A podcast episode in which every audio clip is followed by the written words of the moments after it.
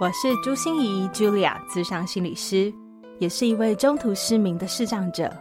在咨商室里，我听你说；在 Podcast 里，也邀请你来听我说那些肉眼看不见，但是心里却更能看到的心理学小技巧与翻转人生的故事。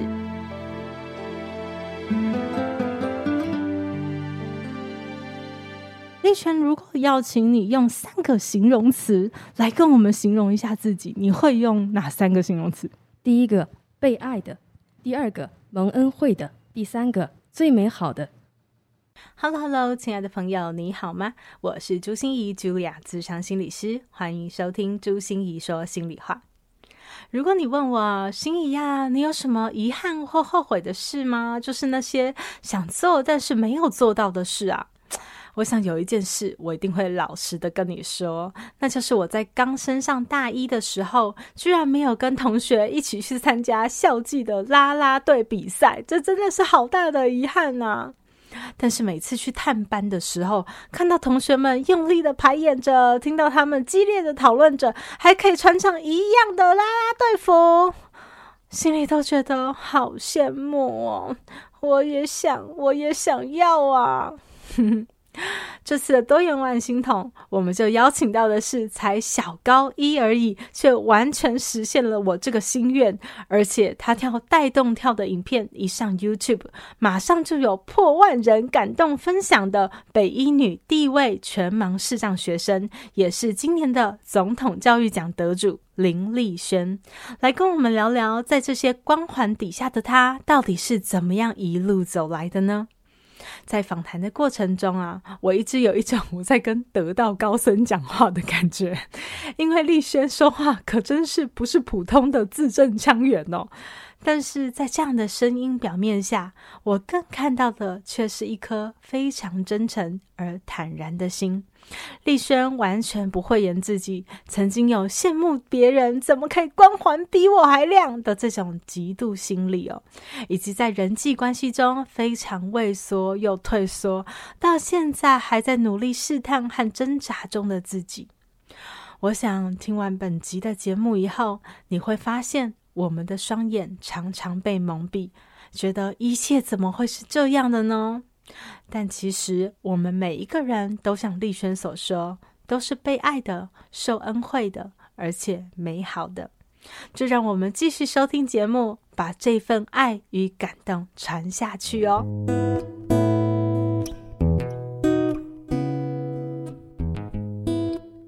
所以丽轩，我我谈到这里，我就很想要问你一下哦，因为我在跟你对谈的时候，真的会感觉这个这个发音咬字非常的独特。你跟你的朋友、跟你的同学也都是用这样的方式讲话吗？那要看对象喽。哦，要是是陌生人，非常非常的陌生人，嗯，也许就会；或者是如果他让我心情很激动，嗯，或者是我知道这不是一场普通的对谈，是一场正式的对话，我就非如此不可。放心，为什么？我是我是自在的？为什么呢？因为我觉得这样听起来比较正式啊，不觉得这样就很像在收听那个、哦、那种高级广播节目，两个主持人在讲相声。哦，可是你知道，因为我不是这个语气耶，所以我觉得我们俩反差还蛮大的。哦、oh,，I'm sorry，不是 sorry 的事情，我是我只是觉得哇，我好好奇哦，你是怎么样的想法？那你平常平常如果跟同学，你是用这个语气吗？不是，不是，那你会怎么说？声音这么小，你听得到吗？听不到。可是为什么要用这么小声？因为我害羞，因为我害怕。哦，你跟同学会这样啊？对，我很害怕同柴，所以我的朋友都是忘年之交，我都跟老师交朋友的。哦，是哇，这个倒是。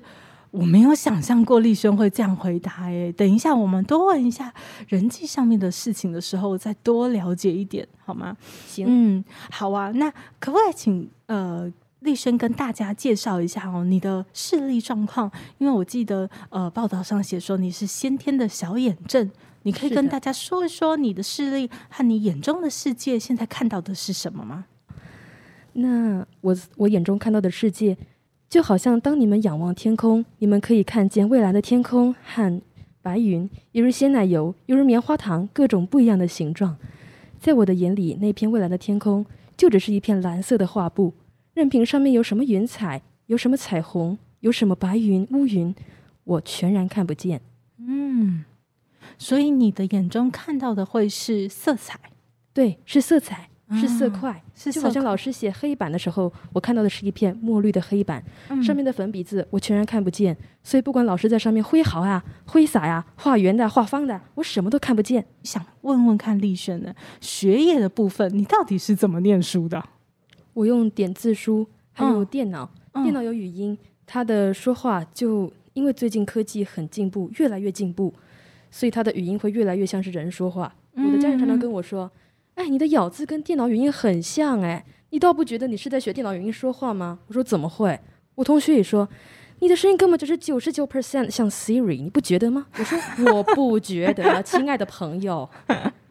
哎，可是你这样子一说，我还真的觉得有一点啊。也有一个人觉得我适合去帮 Siri 配音了。对，好、哦，可是你的学业上面，我不相信，只要靠着听，一切问题都解决了，不会是这样吧？当然不可能。嗯，就像独个儿关在。图书馆里面看百科全书，也不会知道所有的知识。嗯，当然，我的身边有很多的老师指导我。从我小时候开始，我就有接受早疗服务。嗯，那个时候大概我记得就是在训练眼睛，因为我一直在看各式各样彩色的光啊，彩色的手电筒，嗯、就是就是培养眼睛的敏感度。嗯，看到红色、黄色可以分辨，看到许多的亮亮的、暗的可以分辨。嗯。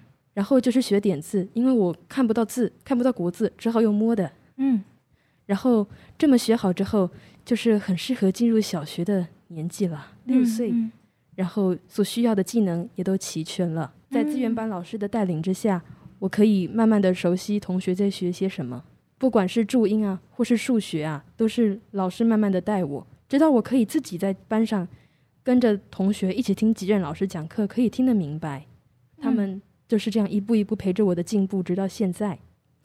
哇，我了解。其实丽轩觉得自己在求学的过程之中，嗯，很多的训练吗？应该是说很多的，比如说像我就好难想象，我只有在医院的时候才发生这种事，诶，就是护士会打开我的眼皮，然后用那个手电筒照我。可是你的说法是你从小其实就是用那个手电筒来让你去学着区分吗？对。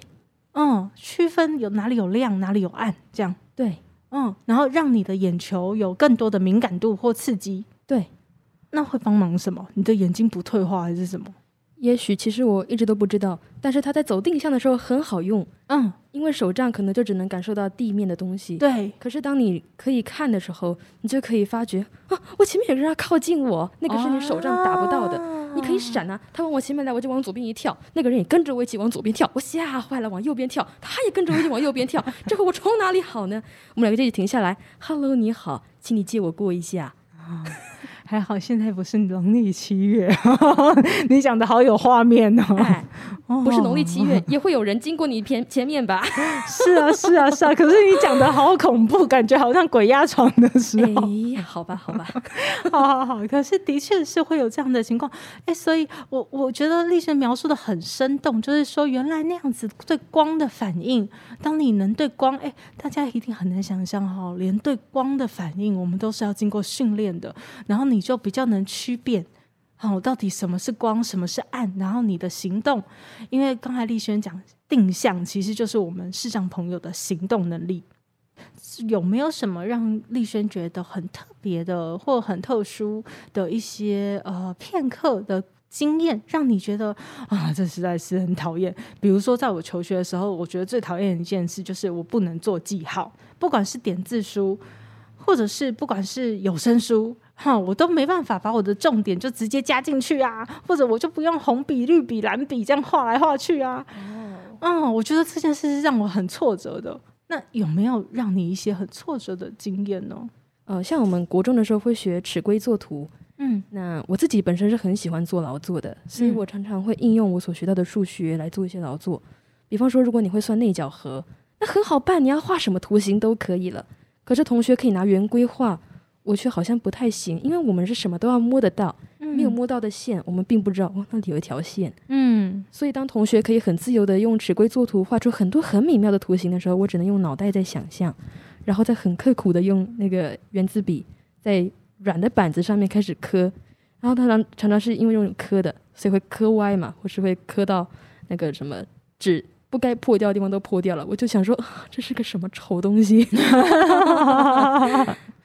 所以我也在想啊，像像现在我们的社会里面。呃，我觉得在青少年的孩子里面，绝大多数你知道来自商，我是心理师嘛，所以来我的物谈室找我的青少年，好多好多都是因为竞争的压力，就是学业会有一种自卑啊，比不上别人啊，然后别人考得都比我好，他们很轻松啊，就考得那么好，然后我的死读活读还是一样很烂啊，这种压力。不知道丽轩，你有曾经有过这种竞争比较的这种压力过吗？觉得、哦、可多的是，哦、真的、啊，真的。嗯，怎么说？我什么都可以比，成绩也比，明星光环的亮暗我也可以比。明星光环是圆的，是方的，我也一样要比。好好好好好，好棒哦！对你那么的诚实，非常好。你可以跟我们讲一下吗？那个什么叫做学业可以比，明星光环也可以比，方的、方的、扁的，你也可以比，对不对？对，那个是比什么东西啊？学业就是我考试考得好不好，我读书有没有你那么好？嗯，我可以收到几个同学说：“同学，你教我做笔记，你教我解数学，你教我背国文什么的。”对，嗯，那明星光环就是我是不是受人注目？嗯，我被什么样的人注意？嗯，我是被。那种什么成绩很好的啦，那种很温柔体贴的啦，还是我是被一群酒肉朋友注意这样子啊？嗯，这是明星光环的扁的、圆的、方的、三角的。那明星光环的亮啊就是我被多少人注意？今天是三个人围在我旁边说我当你的朋友，还是三十个人围在我旁边说你是我的好伙伴？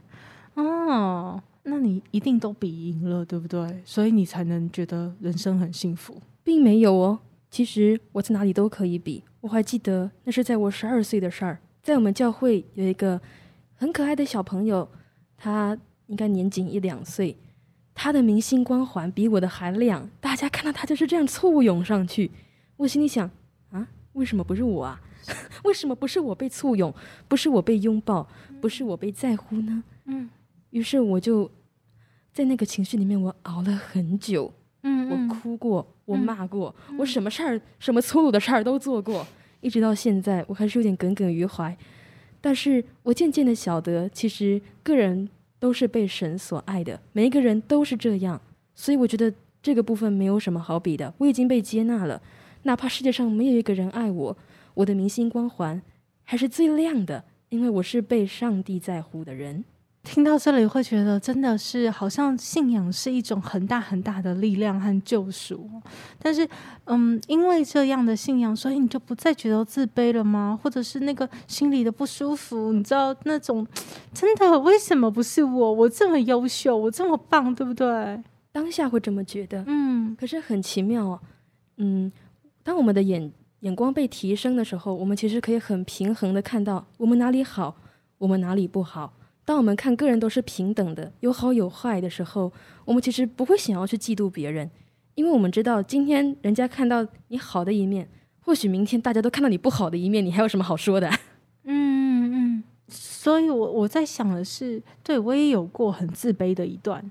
哦，就尤其是在我十五岁长脑瘤，然后十七岁正式失明的时候，我以前觉得我什么都能，那时候我开始觉得我什么都不能，而且同学光是好手好脚好眼睛就比我厉害太多了，我什么都不行，所以我也走了好长一段的路，才开始看到，其实是这样，并没有什么太呃，应该是说我们的立足点本来就不同，可是我们开创的世界也会很不一样。然后那个时候，我才开始慢慢放下自卑的这件事情。是的，哦，感觉上丽轩也是正在慢慢走这条路过程。对，而且其实、嗯、虽然是视障，但是可以看到很多自己的特别。很多人都跟我说，或许我自己不知道。他说：“你的听力比我们敏锐，你的记忆力比我们好，所以你可以注意到很多我们注意不到的东西。”像我的高一的同学，就是对我的在日文课上的表现非常的。非常的惊讶吧，因为我们高一都要选第二外语，我们全班都是上日文课，嗯，同学都很惊讶，哈，老师只是念个十遍的单字，同样对我们念十遍，对你念十遍，嗯，为什么你就会念了，我们还不会？或者说为什么为什么你就是学的这么好？为什么你的发音这么标准？嗯、我的发音就是就是平平淡淡这样子，就是 很平常，很像那种小婴儿在那牙牙学语。这个是夸饰法，嗯、他们其实比我好。是的，是的，所以重点真的不是在跟别人比较。如果要把自卑感拿走，要找回真正的自信，真的要从探索自己，什么是我的潜能，什么是我的优势，然后慢慢把自己发展出来。是的，嗯，那接下来就很想问一下丽轩，你刚才也有谈到人际关系，对不对？你说你跟你的朋友讲话都是很小声的，那这个样子的你，你说你是？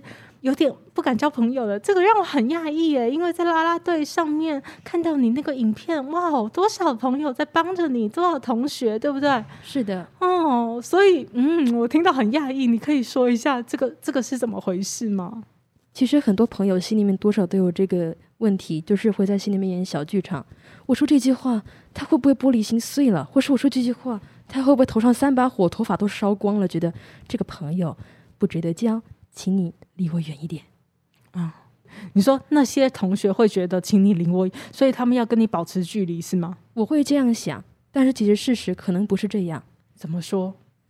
就像我常常会用我的这种，好说是大人口气吗？跟他们讲话。嗯。可是你想，多少年轻人会想要听一个，就是只会坐在那里，也不太会跑，不太会跳的人，然后声音又是这种，仿佛已经有四十多年的阅历了的一个。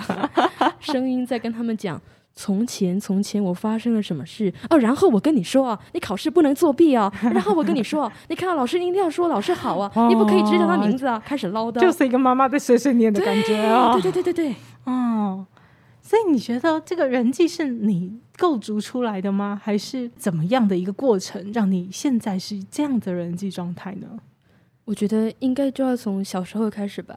我记得，我还记得我去幼儿园的那些时候，嗯，我每天都会哭，就是因为离开熟悉的母亲。嗯、然后呢，老师能怎么带呢？就只能抱在身上。可是被一个陌生人一直抱在身上，我也没有安全感。嗯，长期处在这种没有安全感的环境，那是我自己的问题。我可能比较敏感，嗯，嗯，所以我就会开始怕人啊。第一个怕的人叫做老师，嗯，所以我上小学一年级的时候，最怕的就是老师，嗯。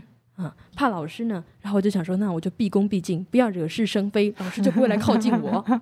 然后我我为了要毕恭毕敬呢，不要惹是生非呢，我下课就不会到处跑来跑去。所以想当然的不认识我的同学，然后同学可能有很多同学来找我玩是没有错的，但是我那个时候也不太会交际，嗯，也不太会跟他们相处，嗯，我就只会想说，嗯，我不要惹是生非就好，嗯，如果老师们、家长们希望我独立长大，那我就什么事都自己来。所以就会变成，变成什么呢？变成他们玩自己的，我做我的事儿，我努力我的功课，我加油我的定向行动。嗯嗯，嗯，我没有把朋友放在心上的结果，嗯，就是我再也没有办法了。那接下来又发生了什么呢？接下来又发生了什么呢？就是随着年纪增长，老师也开始发现，哎，这孩子好像都不太会去交朋友。嗯，他们就开始鼓励我。可是那个时候我对人际还是没有什么概念，我还是觉得说，不交朋友会怎么样？下课不跟同学一起聊天会发生什么事儿？嗯，不过老师要求我就照做嘛。嗯嗯嗯，或者是很克制化，就是很那种制式化的。嗯嗯嗯。Hello，你好。嗯。今天我们来聊些什么呢？嗯。一起哦。外面的太阳现在烧着几度啊？三十度，好像太热了。二十八度，好像太冷了。就类似这种很制式化的聊天。OK，你大概有几个 SOP，对不对？对，就是要先去跟人家主动问候，还是什么什么，然后有几个句型，对，或者是说要等人家来想跟我聊天，嗯、呃，不过有一阵子我也会觉得说我好像聊什么都不对，那一阵子我是还蛮害怕听到自己的声音的，嗯、所以我其实很讨厌开口唱歌，嗯，就是唱歌也不行，讲话也不行，所以同学来说，嗨，丽轩，我们聊些什么？然后我就是静默不语。哦，好难想象耶，丽萱，你也有过这样子的时候？有呢。哦，所以就是呃，非常非常的不善于人际关系，然后甚至有一点退缩，有点害羞，有点怕。那个时候真的是这样。嗯，那接下来呢？接下来年纪越长越大，嗯，后来就遇到了疫情，我们就非得在线上不可。好了，这下好了，面对的是电脑，不是人呢。我看不到人在那边，我前面晃来晃去，一下拍我这里，一下戳我那里，都没事啊，都没事。所以我就开始像讲广播节目一样的对着电脑的麦克风，开始回答老师的问题，开始跟同学讲话。啊、老师问说：“哎，来，根号七等于多少啊？”之类的，我就会说：“啊、根号七不能解，就是根号七。”哦，对，我刚才也真的在想根号七是多少。哦，不能，对，他不能解，所以反而疫情的时候用视讯软体，让你比较安心的开始能说出你想说的话，是这样吗？是的，哦，这是一个好特别的转折哦。当我高中开学的时候，是好不容易可以从电脑回到实体，我就安慰自己说。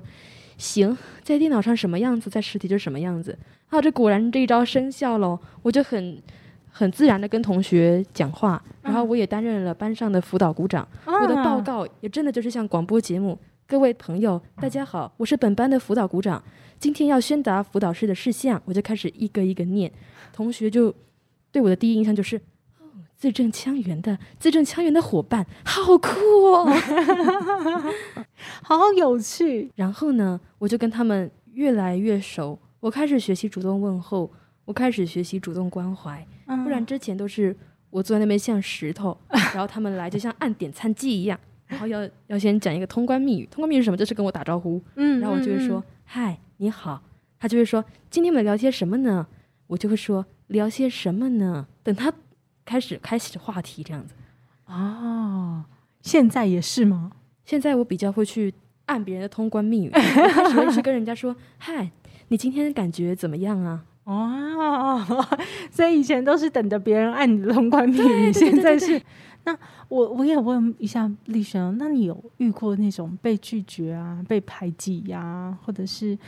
被很多视障朋友来找我讨论，都是在讨论这些人际关系的事情。比如说，全班好像都不理我啊，都只有小天使，就是全班会派一个小天使负责来，只有他会跟我讲话，其他人都不跟我讲话啊。然后或者是，嗯、呃，我每天都要带一些甜糖果饼干啊，去请大家吃啊，然后请大家要好好的对待我啊。然后或者是你知道分组更是痛苦，就是 一分组的时候没有人跟我同组，就类似这种。我不知道你有没有遇到过。我我其实有，但是并不是公然的说，哎，我找伙伴来，哎，你也过来，咱们一起来排挤那个丽轩，好不好？嗯嗯、倒不是这样，而是他们会自己就是有点像小圈圈，就是班上比较处得好的一起，而、嗯、比较玩得起来的一团，嗯，然后就发现，哎，哦，我自己一团呢，好舒服哦，一开始觉得很舒服，后来压力大就觉得说，好像没有那么舒服，因为他们其他就。一群一群的围嘛，然后就可以一群一群的吵嘛。就这一群在讲笑话，嗯、那一群在讲脏话，嗯、这一群在念课文。好，嗯、全班一起吵。嗯、啊，我要读书。我说，心里想说，你们唱歌的唱歌，讲话的讲话，我是要听你们讲话，还是听电脑的语音？哎那实在是心情有时候有点落寞。对，那个就不是公然的排挤，可是你会觉得。哎，我好像被排挤了。你们到底有没有把我放在心上？我的耳朵很痛苦，亲爱的朋友。对，那那这个时候丽轩怎么办？这个落寞的感觉，被排挤的感觉，你会会去找爸爸妈妈说吗？还是你会去练习自己的人际关系？到底要怎么样脱困，还是怎么样？我就会躲到围墙边，围墙边是很安静的地方。嗯，往围墙外面一望，就是一望无际的天空，还有碧绿的操场。因为上面有种一堆草啊，所以就是很碧绿的操场。然后除了远方传来的打球声音，就什么声音也没有了。嗯，在那个安静的环境当中，我可以沉淀我一时被激起的心情。其实很多心情，我在安静的时候想一想，它其实也还好哎。嗯嗯，怎么说还好哎？就是好像我也不能说是同学的错，嗯，好像也没有什么大不了的。嗯。然后，这招是我妈咪教我的。我的母亲都告诉我说：“嗯、同学吵，你就躲到围墙旁边去，就没事了。他们吵不到你，啊，嗯、他们不会追着你到围墙边来的。嗯”嗯嗯，我就真的照办了。对我，我记得我以前写过一篇文章，叫做《两个世界一样天地》，就是说明和盲之间好像真的有一些不一样，因为我们的话题不太一样。好，我们跟人互动的方式可能也不太一样。或是我们关心的事物，我们会在一起，比如说他们用三 C 产品，这个图很漂亮啊，这个偶像很帅啊，你知道这些东西，我们可能跟他们的世界是不一样的，根本看不到啊。对对对，可是我说一样天地就是。嗯、呃，如果别人愿意主动搭桥过来，就像他们来按你的这个通关密语 的时候，哎，我们就 welcome，太好了。那但是更重要的是，我们要很愿意去 按那些另外一个人的通关密语，让他们知道，哎，我们没有玻璃心哦，我们没有你想象的这样子，一定要保持距离哦。我们其实也蛮好相处的哟。是，嗯。所以感觉起来，丽轩现在在努力做这件事，对不对？没错，嗯嗯嗯。那我也想问哦，因为丽生提到了自己好多，呃，其实，在学业啊、人际啊，可能现在的你看起来是这样，但是你刚才也提了好多，就是其实从小的你，哦，发展上面是需要多少多少资源，或是走过多少心路历程的。你还记得小时候的你的样子吗？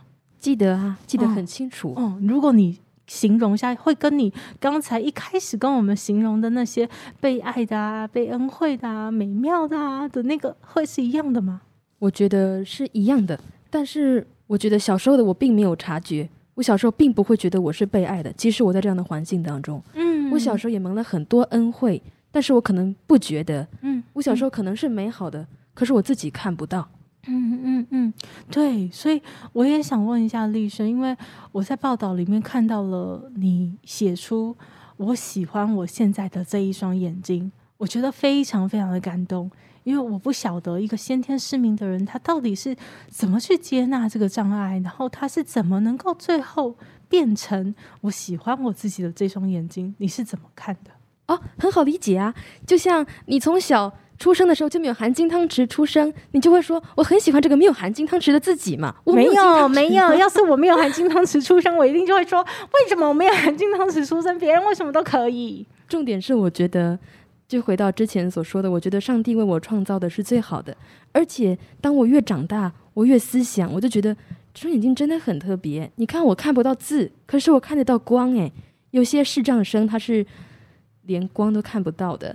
或者是有些孩子是整个眼球必须摘除，要装一个假眼球的。嗯嗯，真的眼球不知道是出了什么意外，真的必须如此行。嗯嗯嗯。但是我看到说，我有一个这么健全的眼球，然后看不到字，可是看得到光。嗯，就觉得这个调节是一个很精细的调节，就好像我们的地球在太阳系中的位置，调得太远远一点点，我们就会被冻死；哎，调得太近，我们就会被烤焦。哎。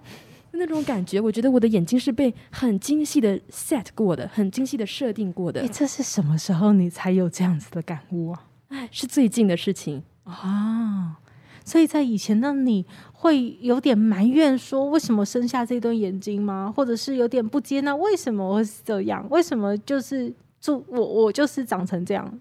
有时候其实真的会，像我家里有一个姐姐，嗯、她是真的是眼睛是很好，然后手脚也很好，嗯，然后我们小时候会吵架，会抢东西，嗯、我抢不赢她，我就想说哪里不对劲，我怎么抢不赢她？我力气比她大，我哭的比较大声，我哭的比较惨，我就 东怪西怪，就怪到啊，一定是她看得到，我看不到，不公平，太过分了，对。对，但是我觉得这就是一个很美妙的过程嘛。你看，就是呃，我我觉得当我们没有办法接纳自己的时候，你看所有的东西，你都会看到那个叉叉的，你都会看到那个不好的部分，嗯，你就会看到那个不公平的部分。就像是那个，如果你手上拿的是榔头，你看每一个东西都是蟑螂，就是要去打它的那种感觉。可是，如果当你用另外一种角度来看的时候，如果在看说，哇，这是一个多么精巧的设计，你用这样子的眼光来看自己的时候，你就会发现，哇哦，你真的很精巧哎。是哦，所以我觉得，嗯，换个视框真的就不一样。但是，丽轩，你这么健康的心态。是怎么来的？除了信仰的给你的一些指导和力量以外，还有吗？就是父母，因为在我小的时候，嗯、我自己也还没有什么意志的时候，嗯，我的父母对我灌输的就不是一个，哎呀，糟糕的孩子，是因为我们犯了罪，或是因为你犯了罪，你才成了这个样子。嗯嗯，嗯，他们就是把我们当一般孩子在养育。嗯，小时候也带我们出去玩啊，玩沙玩水，看天空，摸树木，摸花草。嗯。什么都让我们碰，什么都让我们学，因为我们家里还有一个哥哥，他跟我一样。那有一个姐姐，她是视力正常的，爸爸妈妈就可以带我们三个，像带三个正常的孩子一样。嗯嗯，我们并没有在一个比较被歧视或是比较被保护的一个圈套里面，我们是被呵护的，嗯、但是是就好像牧人在呵护他的羊群一样，是整群呵护，不是三只里面抓两只来，哎，我只呵护他们两个，你呀自己去玩吧去。所以啊，我觉得你看每一个视障朋友真的都可以发光发热的，但是这种可能性里面其实含的非常非常多艰巨的任务，因为你看哦，是呃不只是立轩的家长们开始要心态的调整。好，然后用一个很正向的眼光来看丽轩，丽轩才有办法这样心理健康的发展。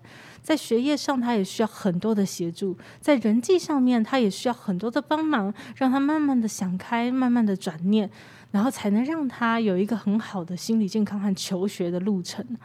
那我所以啊，我就觉得。丽萱不知道，呃，台北市视障者家长协会啊，以前呃也对你有进行过早疗的服务，对吗？是，嗯，对我我我我想问一下，这个早疗的服务里面是什么东西啊？就是培养我们可以比较没有障碍的学习的技能，嗯，比方说我们不可能一出生就学会点字，嗯，在那里学，对，我们不可能一出生就可以。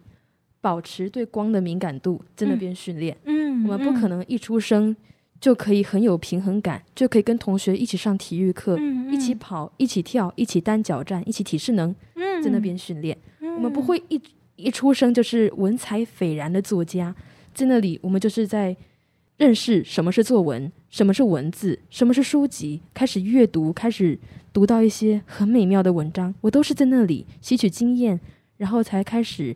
进入学校，其实很多人都对我的文文采、我的文章很叹为观止，觉得哇，这个文章写的其实不坏耶，其实很好的。嗯嗯，有好多好多的训练和培养，我觉得台北市视障家长协会是对我们视障朋友来说一个非常非常重要的伙伴。它不只是我们的伙伴，更是我们很多家长们的伙伴。那。他的训练里面，我还记得包括立轩所说的这些东西哦。就因为我自己其实也跟台北市上局家长协会有很多的合作。我从小在青少年的时候就会带他们的视障的呃心理辅导的团体，让他们学习怎么调试自己的情绪啊，然后学习怎么跟人家求助啊，人际沟通要怎么样倾听啊，怎么样表达，然后当我们有不同意见的时候要怎么样 冲突解决啊。对，我觉得这些都是很独特的。我最近还在带一个那个视障的职业，职业里面的人际关系，哇，这又是不一样的。我们到底要怎么跟那些人合作？人家对我们有很多的担心啊、顾虑啊，就像丽轩刚才讲的玻璃心啊，这些很多很多。那我们到底要怎么样一一破除，跟别人来做合作？这个是在职场里面很重要的。可是好像在别的地方，我们很少有遇到这么有系统，而且专为视障朋友量身定做的地方。对不对？是，所以丽轩，你还记得一些那个视障者家长协会曾经给你的服务带给你一些特别的印象深刻的地方吗？像我记得我在高一的时候，学校也是为就是比较跟同学不一样的学生，像我是视力障碍，对、嗯，那有些同学是肢体障碍，有一些同学是智能障碍等等等，我们就是体育课的时候分别出来，同学上一般的体育课，我们上适应体育，就是照着我们所能的。给我们量身定做一个体育课的教学，那老师就发现，哎，其实你是这一群学生当中做的最好的，不管是你的身体的控制、你的平衡感，什么都都是我们当中表现的最出色的，就让我回想到小时候的运动那个律动课，就是老师会一一的教我们调我们的动作，嗯，会先讲好，我们现在要做坐姿体前弯，然后描述一遍这个动作。坐下来，然后什么双膝伸直，将手摸到脚尖，然后再来一一下来调我们的动作。说脚尖不是在这里，我们我们可能摸在脚踝的位置。他就说 脚尖不是这里，往前再往前，然后他就会开始轻轻的开始要挪我们的手。我们就会说痛，真的很痛，因为那个是在拉那个背部。对，嗯、老师说哪里痛啊？这里痛很正常。呃，我们就开始认识哦，这个是坐姿体前弯。然后要摸到这里啊，然后背这边开始痛哦，真的很痛。然后，然后现在在高中，老师就开始坐姿体前弯，预备，我们就很标准的做。到，就是：“哇。”我还没有教过你，你怎么就会？嗯，哎，所以大家不要想象，就是呃，立轩虽然这样说，就是好像是别人很惊叹说，哎，不要教怎么都会。可是我觉得我听到的是很多很多别人以为习以为常或是理所当然的学习，像脚踝跟脚趾是什么？可是对于我们视障朋友来说，我们真的需要手把手的学习。我们没有办法透过眼睛，然后你指一指，我们就知道那个地方叫脚踝。你比一比，我们就知道脚趾在那里。对，我们真的要去实际的摸到，或者我们要感受到，我们才会知道。嗯，所以感觉我们有好多的学习的过程，都是真的需要很多资源和很多支持的。是。嗯，那我就在想，呃，我们呃泽泽募资的平台上面有我们台北市视障者家长协会推出了一个叫做“梦想事务所”的募资方案哦。我真的觉得视障朋友，我们每一个人都可以发光，但是我们有很多与众不同的优势，也有很多别人以为理所当然、习以为常的困难需要解决，包括我们整个在。早疗的过程中，你看丽轩说的那些都不是，就是你好像马上就可以学会的一些事。你在求学的过程中需要做点字，你需要有很多语音的教材，然后你在整个人际的关系里面，你需要有很多的学习，然后家人的心理建设和你自己的心理建设，我觉得这都是很不一样的。甚至我们出了社会还需要求职，所以我们视障者家长协会都有一系列的服务。那我想节目的最后哦，就是我。觉得真的是邀请到丽生来上节目，非常开心哦，因为听到了你这么真诚，呵 呵然后一个哦，在高一的时候的一些状态，也会让我回想到很多我在呃初盲时期的心路历程哦。那最后你有没有什么话想要跟大家说呢？勇于尝试，寻求支援，不要畏惧啊。哦勇于尝试，寻求资源，不要畏惧。嗯，我觉得这真的回应到我所说的心理韧性哦。我一直在说心理韧性，其实它就是两个元素，叫弹性和柔软。就是你要把你的心保持很弹性、很柔软，勇于尝试，寻求资源，不要畏惧。好，谢谢大家，谢谢丽轩，谢谢主持人，谢谢大家。心念转个弯，生命无限宽。如果你喜欢我的节目，邀请你可以继续追踪，并且给我五星评价和留言互动。如果你也感受到我们团队的用心，可以使用自由赞助的功能，给予我们实质的鼓励哦。咨商需求、合作邀约，或想要了解更多心理学的知识与故事，节目说明栏中都有我更多完整的资讯哦。